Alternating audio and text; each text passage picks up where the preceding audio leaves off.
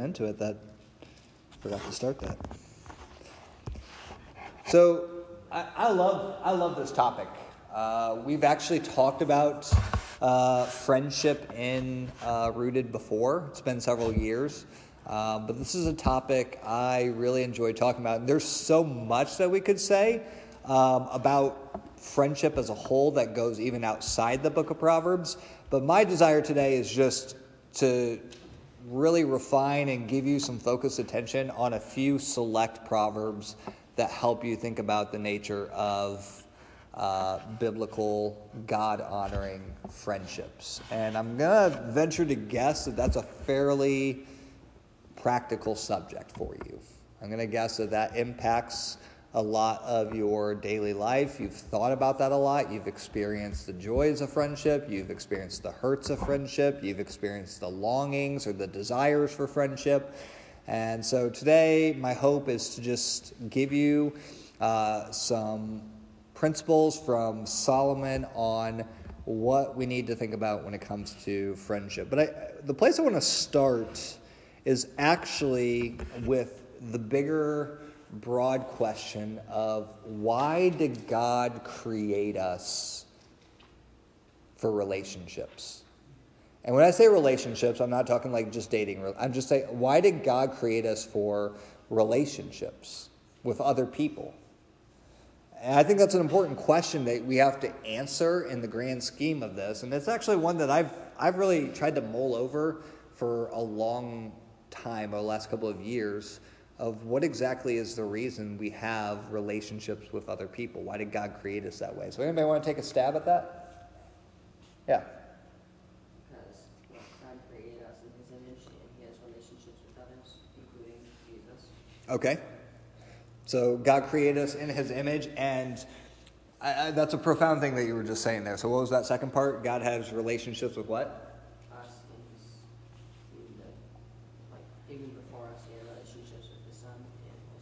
Yeah, that's really that's really good, Caden. So catch on to what Caden was just saying there is that God created us in his image, but remember that even before he created anything, who existed?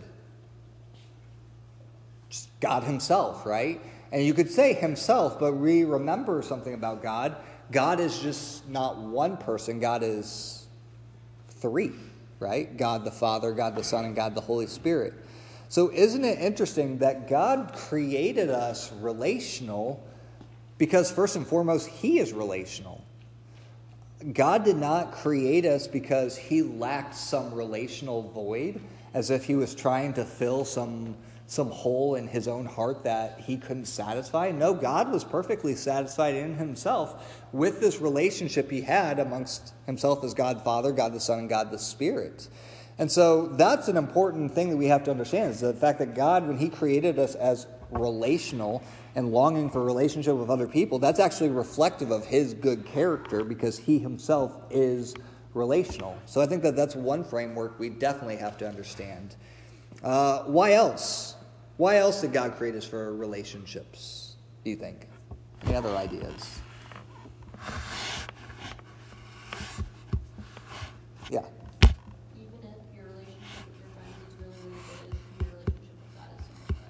Okay? So he has relationships. Our relationships, in some ways, are a mirror into or a reflect uh, reflection of our need for God, right? So even in our uh, longing in those relationships, and, and it, we could even say, in some ways, our relationships with others are meant to we could say even reflect God's character. So, like, not only just our intimacy that we need to have with God, but even just the good intimacy that, that God has with us, how that's reflected in others, right? Like, you see in places, Ephesians 5, where it talks about marriage as kind of a portrayal of Christ in the church. It's a reflective of that. We see in uh, Jesus, when he talks about uh, friendship, he, he talks about. Uh, greater love has no one than this that his friend uh, that uh, he laid down his life for his friends right? So even in the the relationships we have in our friendships and, marriage and uh, church they are all reflective in many ways of that relationship with god. Good. Any other ideas? This is, this is a good discussion. I'm, I'm willing to ride this as long as we want to but Let me ask one more question that I think will help frame this before we get into our material this morning is why did God create us at all? Maybe another way of saying that is why do we exist? What is our purpose? Yeah. To glorify God. So, if we have been created and our ultimate goal and our ultimate aim and purpose of why God created us is to glorify Him, then that means we have to understand relationships of any sort through that lens. That somehow our relationships are meant to glorify God as well. And I'm going to add another layer to that. Uh, the reason that we enter into any type of relationships, as I've tried to like process this over the years, I think it, it works to understand it this way: is that somehow we believe or we understand we can glorify God better together than we can on our own. And I think that's a profound uh, thing to think about, right? Like, think about creation. The reason God created us, again, not because he lacked anything, but because he knew he would receive more glory if he had people who were worshiping, worshiping him. And so he created more people together to, to glorify him. When we think about something like marriage, we think about uh, a, companionship between two individuals uh, that is meant somehow, we, we enter into that because we believe somehow that is going to better glorify God than maybe to remain to remain single. Now the Bible also says that a lot of times we can desire to remain single because we also understand that that stage and that freedom of life actually allows us to glorify God better as well. When we think about uh, the church, have you noticed that God doesn't call you uh, and save you out of your sin to just then live on your own? No, remember, He calls you into a, a body with brothers and sisters because he believes that as a church, as a community of believers, you can better glorify him together than you can if you just live your own individual independent life. And so hopefully that's starting to make sense what I'm saying there because then that shapes the way you think about friendship. In other words, God has given you friendship with others to help you better glorify God together. And that probably turns your perspective of friendship around or on its head a little bit because I'm going to guess for many of you, that's not the way you've thought about why friendships exist. I think as a Christian, it's important. Now, if you're not a Christian, then there's no reason that you would think about it that way. But if you are here this morning and you would identify yourself as a follower of God because Jesus Christ has saved you, then this requires a different framework, a different lens for how you think about life. And that then shapes the way of what we're going to talk about with how God designed friendships. And so I think that's important to understand as we begin our study this morning. So we're going to unpack that uh, as we look at Proverbs. And again, Proverbs is just one book in the Bible that talks about friendship, but it has a lot to say. And so I've done my best to kind of compile uh, some of the best proverbs that talk to the nature of friendship and set them into two categories. So this morning we're going to talk about the true friend, the biblical friend, and we're going to talk about the bad friend because we need to also understand and identify what is a bad friend. But we're going to start with the positive, right? So let's talk about what makes someone a true friend. So let's start this way we look at Proverbs, I think we see that a true friend is willing to correct when his, his or her friends are, is in the wrong.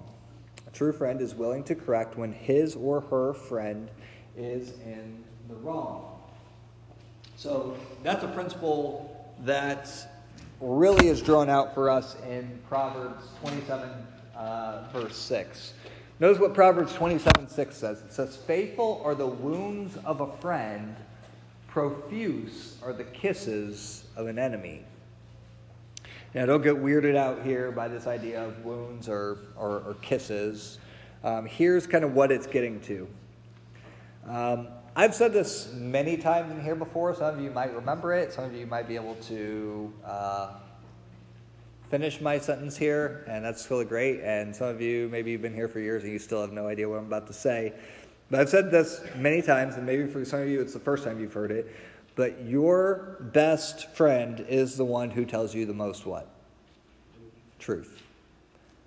Your best friend is the one who tells you the most truth. Or if we want to say it another way, your best friend is the one who tells you what you need to hear more than just what you want to hear.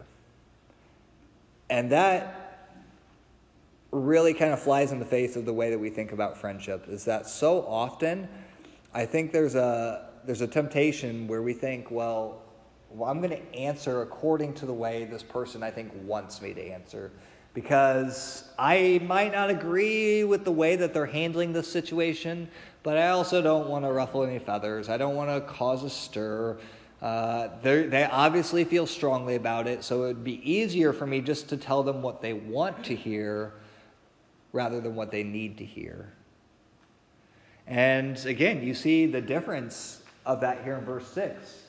Faithful are the wounds of a friend. Wounds is kind of painful language. Wounds is uh, not comfortable. But notice that it says wounds can come from a friend a friend is willing to say the hard thing, even if they know that it's going to be hard for that person to hear, even if they know it might cause them uh, some level of pain. Now, how you say that's obviously important, but it means that you're willing to stand up for what you know is right for that person, what's best for that person, because it's what they need to hear. Uh, and vice versa, actually the most unloving thing you can do is withhold what that person needs. In fact, it says that when you do that, you're more like an enemy. You're like an enemy who is sweet talking somebody. Uh, you're just, uh, you know, we use the, the term in, in the, the school world sometimes, right? You're, you're, you're sucking up to that person, right? You're not really actually desiring to, to help them. So that's a huge, huge difference here. Uh, sometimes what you need to hear is going to wound you. It's going to wound your pride. It's going to wound your relationship, maybe with that person. That's why I say how you say that is important. But it's the thing that needs to be said.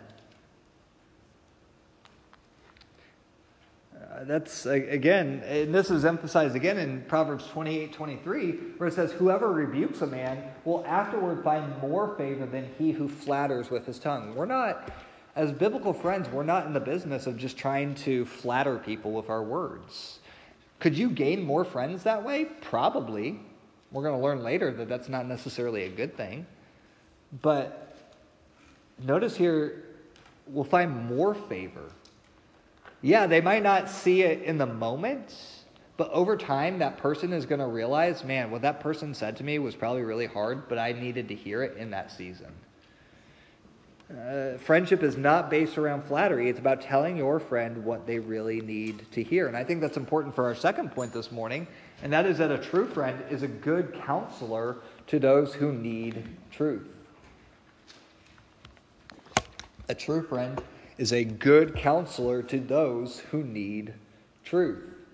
Uh, we see that in Proverbs 27, verse 9, where it says, Oil and perfume make the heart glad and the sweetness of a friend comes from his earnest counsel. Uh, oil and perfume are paired together as this sweet combination of both something that is refreshing and something that's invigorating. So, oil back in the day was something that was uh, relaxing, it was something that was used to anoint people, there was a soothing nature to it. Uh, perfume, we obviously understand there's a fragrance, there's an aroma that seemingly should smell good. Now, we all know in our culture some perfumes uh, don't exactly do that, right?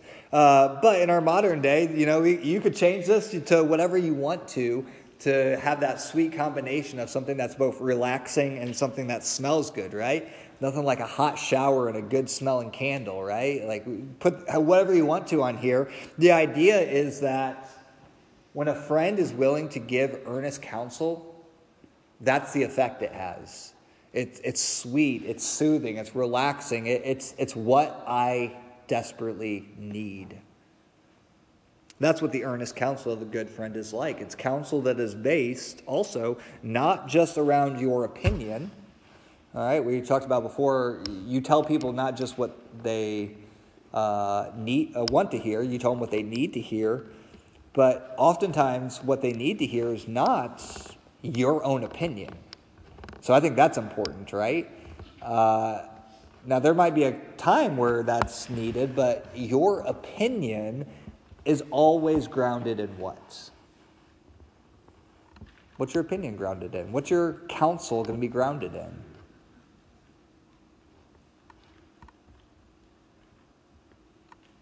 Tacos? Grounded in modern day philosophy? Grounded in Xbox 360? What is it grounded in? It's grounded in truth. It's grounded in God's Word. In other words, what is really sweet to your Christian friends is the fact that you're pointing them back to the Bible. And that, I understand, that, that means we need to know our Bibles. It means that maybe not every situation you know for sure how to answer but you're willing to give the time to think about it and to point people back to where it is. You say, you know, I, I think the Bible would say this is probably a better way to handle this situation. Uh, pretty sure God's word would tell us, tell you maybe not to do what you're about to do. I think when we look at these two things, uh, when we look at the fact that being uh, a true friend means that you are uh, willing to correct and you're a good counselor to those who need truth, I think those two things together uh, require honesty and vulnerability. Uh, they require you to be able to open up your life to somebody in a way that maybe you're not used to doing. Uh, Tim Keller uh, has said it this way he says, Friends must have hunting licenses to enter, not literal hunting licenses, but metaphorical, hunting licenses to enter into dark spaces and secret gardens of our life to call us to holiness. And so you have to be willing to have friends in your life that you know will say the hard thing to you even if you know it's not maybe what you want to hear in the moment, you know it's what you need to hear in the moment. A good friend is willing to correct and to redirect you on the following. So let me give you, you're probably thinking, like, give me some tangible examples of this. Okay. Here's what a, a true good friend would do. When you are tempted to start responding to your parents poorly, you're starting to complain in front of them. Mom and dad are asking something of you that you don't want to do. A good friend is not going to say, Man, your parents, they're totally being unreasonable with you. Man, like, I just, I can't believe like you're stuck in that situation. No, you know what your good friend's going to tell you? It's like, hey, listen, I understand you may not like this, but God, God is giving you your parents for a reason. Right? God, God wants you to obey them. Like, how can I help you in that? Like, I understand that this might not be what you want to do, but how would God want you to respond in this situation? Because I don't think complaining about them is the answer. See the difference there? How many of us would be willing to actually do that, right? That's, that's the harder part.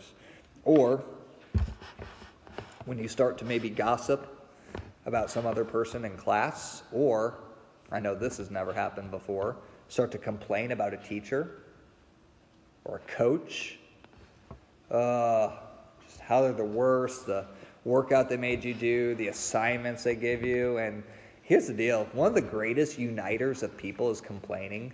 I've noticed that over the years. You can really unify people over complaining.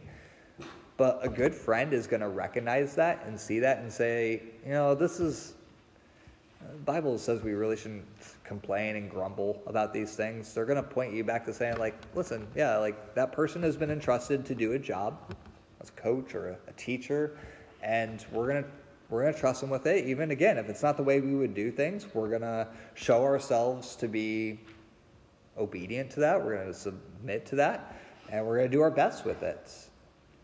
Again, how many of us are very quick to step in and be a friend like that? How many of us would be a friend who is willing to step up whenever we see somebody else's life, maybe somebody in this room who we know is also a professing Christian who is starting to speak a certain way in front of others that you know is contrary to what your Christian faith would say, or to act in a certain way, to do certain things that you know are not consistent with the faith you proclaim? How many of us are willing to step in and call them on that? Not in an unloving way, but in a way that says, listen, like, remember your, your greater allegiance here is not to these people. Your greater allegiance is to God. Don't, don't sell out to these people for the sake of being faithful to the Lord.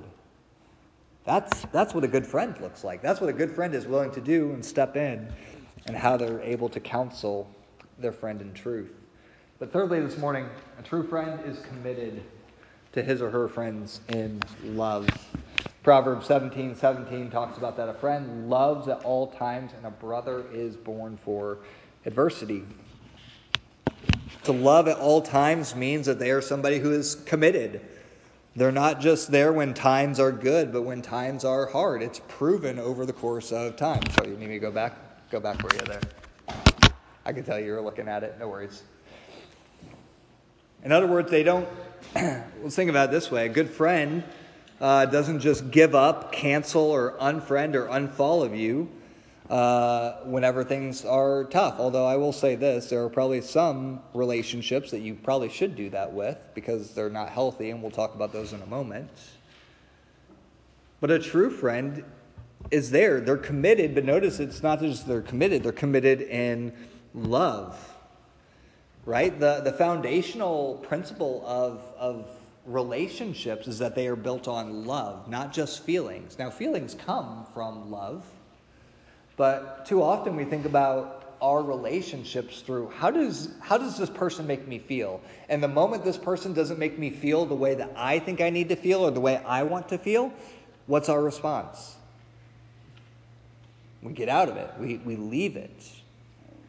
But the Bible tells us that the foundation of a, a real relationship, friendship, marriage, church life, is always on love agape love, sacrificial love, something we're going to talk about at camp this year. Love is a choice, it is a commitment. And we see in Proverbs 18 24, a man of many companions may come to ruin, but there is a friend who sticks closer than a brother. He sticks, right? And that term brother, we, we, we see that term a lot, and we don't think much of it, but Understand this in that Near East culture that the Israelites would have grown up in in the days of Solomon, um, they regarded uh, biological family extremely highly. And so this would have been kind of controversial to say that there is somebody who sticks even closer than a brother. Uh, that's, that's profound. And notice that it, this verse is getting at the idea that it's better to have a few close friends than to have many companions. To have a few really quality friends than to be a people pleaser who does everything to try to earn favor with everyone. There is a friend who sticks closer than a brother. And I think that this is kind of a, the problem that we've entered into with our social media culture I've been doing a lot of thinking about this here lately as well. But so often we are concerned with the number of friends, the number of followers, the number of likes. And yet, so many of these things don't communicate human dignity and they don't represent friendship the way that God defines it and we're willing to do things to earn favor and followers and a following in general. But that's not friendship. And we're always going to be left wanting more. We're always going to be left lacking. And that's not the way that God designed friendship to work. The, these digital relationships are to view our, our dignity and our value through the number of people who like us, we need to be redirected back to what God really actually wants for us, what God expects of us, way God designed us to be. We need to focus more on quality than quantity in our friendships and our relationships with others. And so, again, just to recap there, a true friend is willing to correct, true friend is a good counselor, and a true friend is committed. All three of those things we see very clearly in the Proverbs. So, what does it have to say about the bad friend? Well, the bad friend leads others into sin. And that should come as no surprise to us. We talked about that already back in chapter 1, uh, which many of you don't even remember chapter 1. That was so long ago. But chapter 1, if you remember verses 10 through 19, talk about uh, the pitfalls of peer pressure to not go along with those who are trying to entice you into a certain way of life that you know is actually going to harm other people.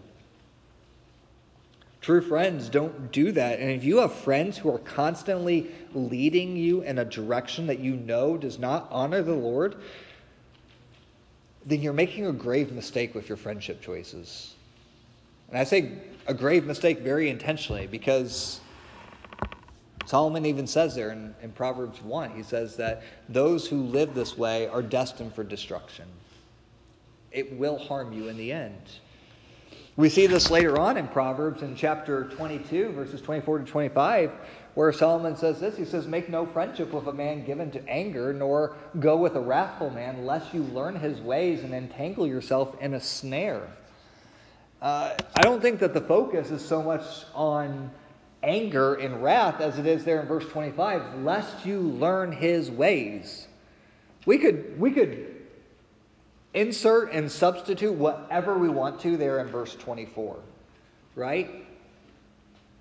Do not go uh, do not make friends with a uh, a man given to lust a gal given to greed. Do not go you fill in the blank with whatever you want but verse 25 says, Lest you learn his ways, lest you learn her ways.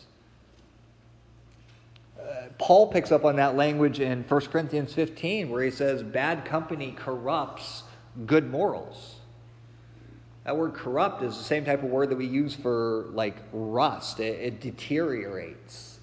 You know, we live in the Midwest here uh, where our cars are profoundly rusty because they endure long, hard winters where they get salt and all these things on them that over time cause the metal to deteriorate.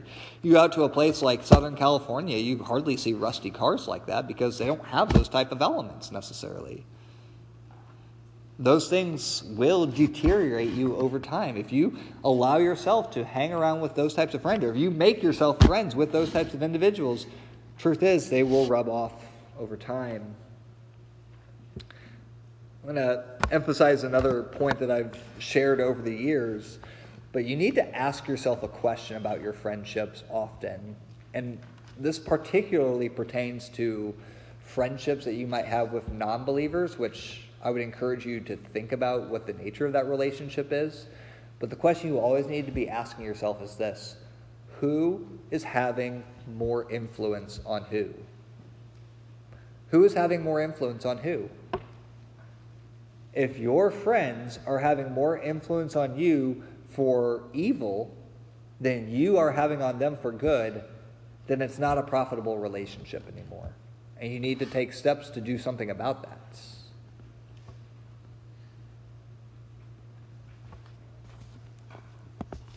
Just add a disclaimer here that most if most of your relationships are like that, if most of your friendships are like that with these types of people,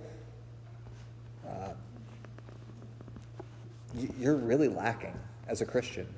You're really lacking. God would tell you that. You're missing out on something really important and really valuable for your life. And these verses remind us that such people are not the ones we want to build the most vulnerable parts of our lives around because they're not going to be able to counsel you in truth. They're not going to be committed to you in love.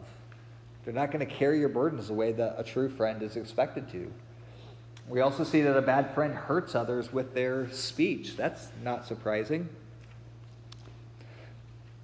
Bad friend hurts others with their speech. Proverbs 11:13. Now I think your note sheet might say 11:23. Does it say 11:23? That's a typo. change that. It's 11:13. This is always great when you do the note sheet before and then you go back and you're studying it and you're like 11:23 is not what I thought it said the first time. Then you realize it's because you typed it in wrong. So 11:13 uh, tells us whoever goes about slandering reveals secrets, but he who is trustworthy in spirit keeps a thing covered. Also notice what it says in 1628, a dishonest man spreads strife and a whisper separates close friends. Both of those passages show the value in having friends who exercise discretion in what they say. To slander is to, to speak falsely of others. It is the opposite of trustworthy, right? Like that's, that's not a trustworthy person who you think is not going to be truthful in what they say. 1628 speaks of a dishonest person. All of these make lousy friends because they cannot be trusted except in one area you can trust them to not be trusted, right? Like that is the only thing that you know that they're reliable for is that they're going to somehow turn this on its head in a way that's not going to help you. These verses don't use the word gossip, but I think it's somewhat implied in that idea of whispers that separate friends. They're, they're double tongued. They'll say one thing to one person and they'll say something to another. A bad friend will joke about your mistakes, your failings, your shortcomings, all in the name of humor, uh, or saying that that's just the nature of your relationship, but it only does harm to the friendship. Right? You got to look for the friends who I, I get it. Like it's good to have friends who you know you can joke together and you're still you're still friends, but you got to ask yourself what's the nature of that joking. But then you also have to ask yourself is this person also going to be serious with me when I need them to be serious? Am I willing to be serious when I need to be serious? As such, I think we can rightly conclude that our final points, uh, with our final point, that a bad friend will cause others suffering by their company. A bad friend will cause suffering by their company. In other words, this corrupting influence will weigh heavily over the course of time.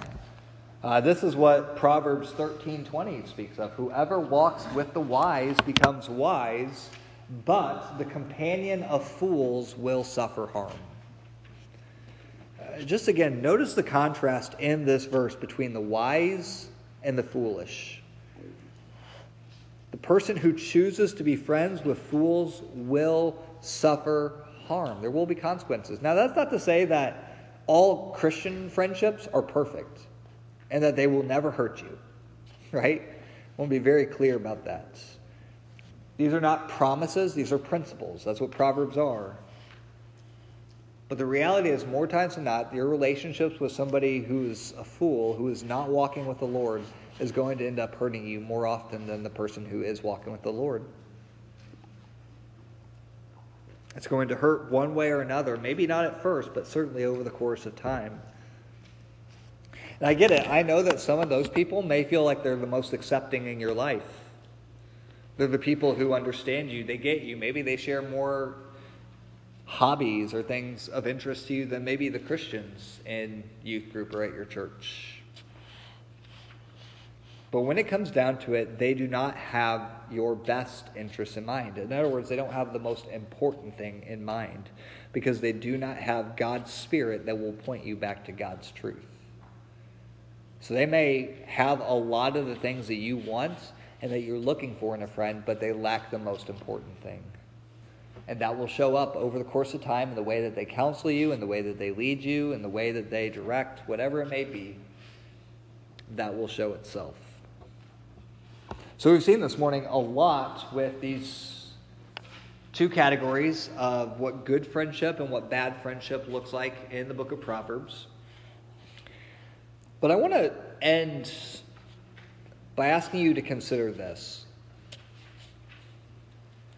I think it's easy to think about what we've talked about this morning through the lens of how good a job are my friends doing for me? right? It's easy to look at this and say, "Oh man, like what what what are all the as I look about this, what are all these friends in my life? What are they doing? What are how are they living up to this?" And there's certainly a place for that, and I think you need to do that. But I don't think that's the place you need to start.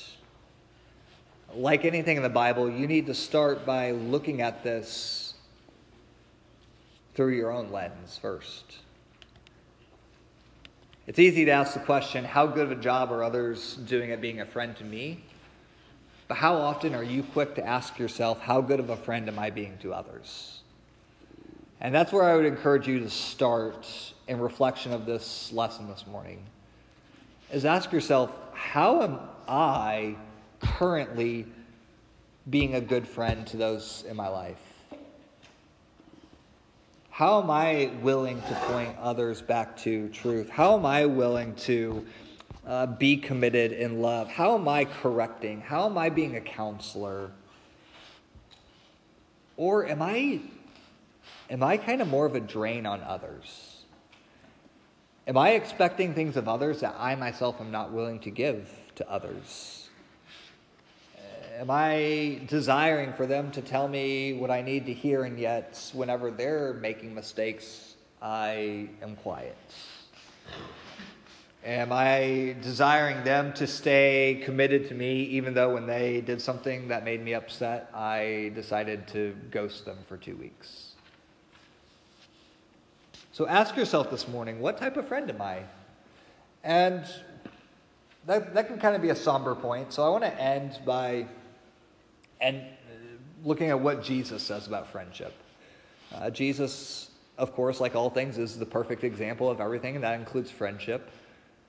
Um, but I would encourage you, as we wrap up here, to think about strive to be the kind of friend to others that Jesus has already been to you.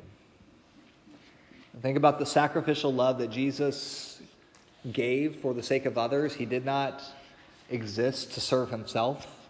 He did not exist to gratify his own desires. He did not exist to, uh, he did not have friends so that they would emotionally just support him. In fact, they were, if that was the case, he had some pretty lousy friends in, in many ways. And yet, Jesus was willing to sacrificially give himself for the sake of the people who needed him the most. And so, pray, be humble, and ask for God to help you make the type make you the type of friend that Jesus has already been to you. So with that, let's pray and be dismissed. Father, thank you for this morning.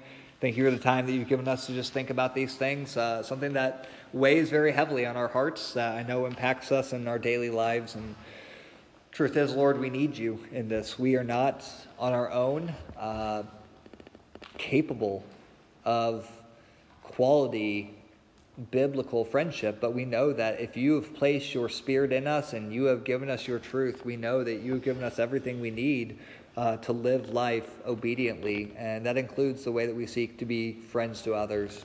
And so we thank you first and foremost for the love and sacrifice that you've shown to us through Christ, and now we ask that you would help us, empower us to live uh, in that way, to be that type of friend to others. Um, so we ask this uh, in a way that only you can do by the power and glory of your name. We ask you, Jesus. Amen.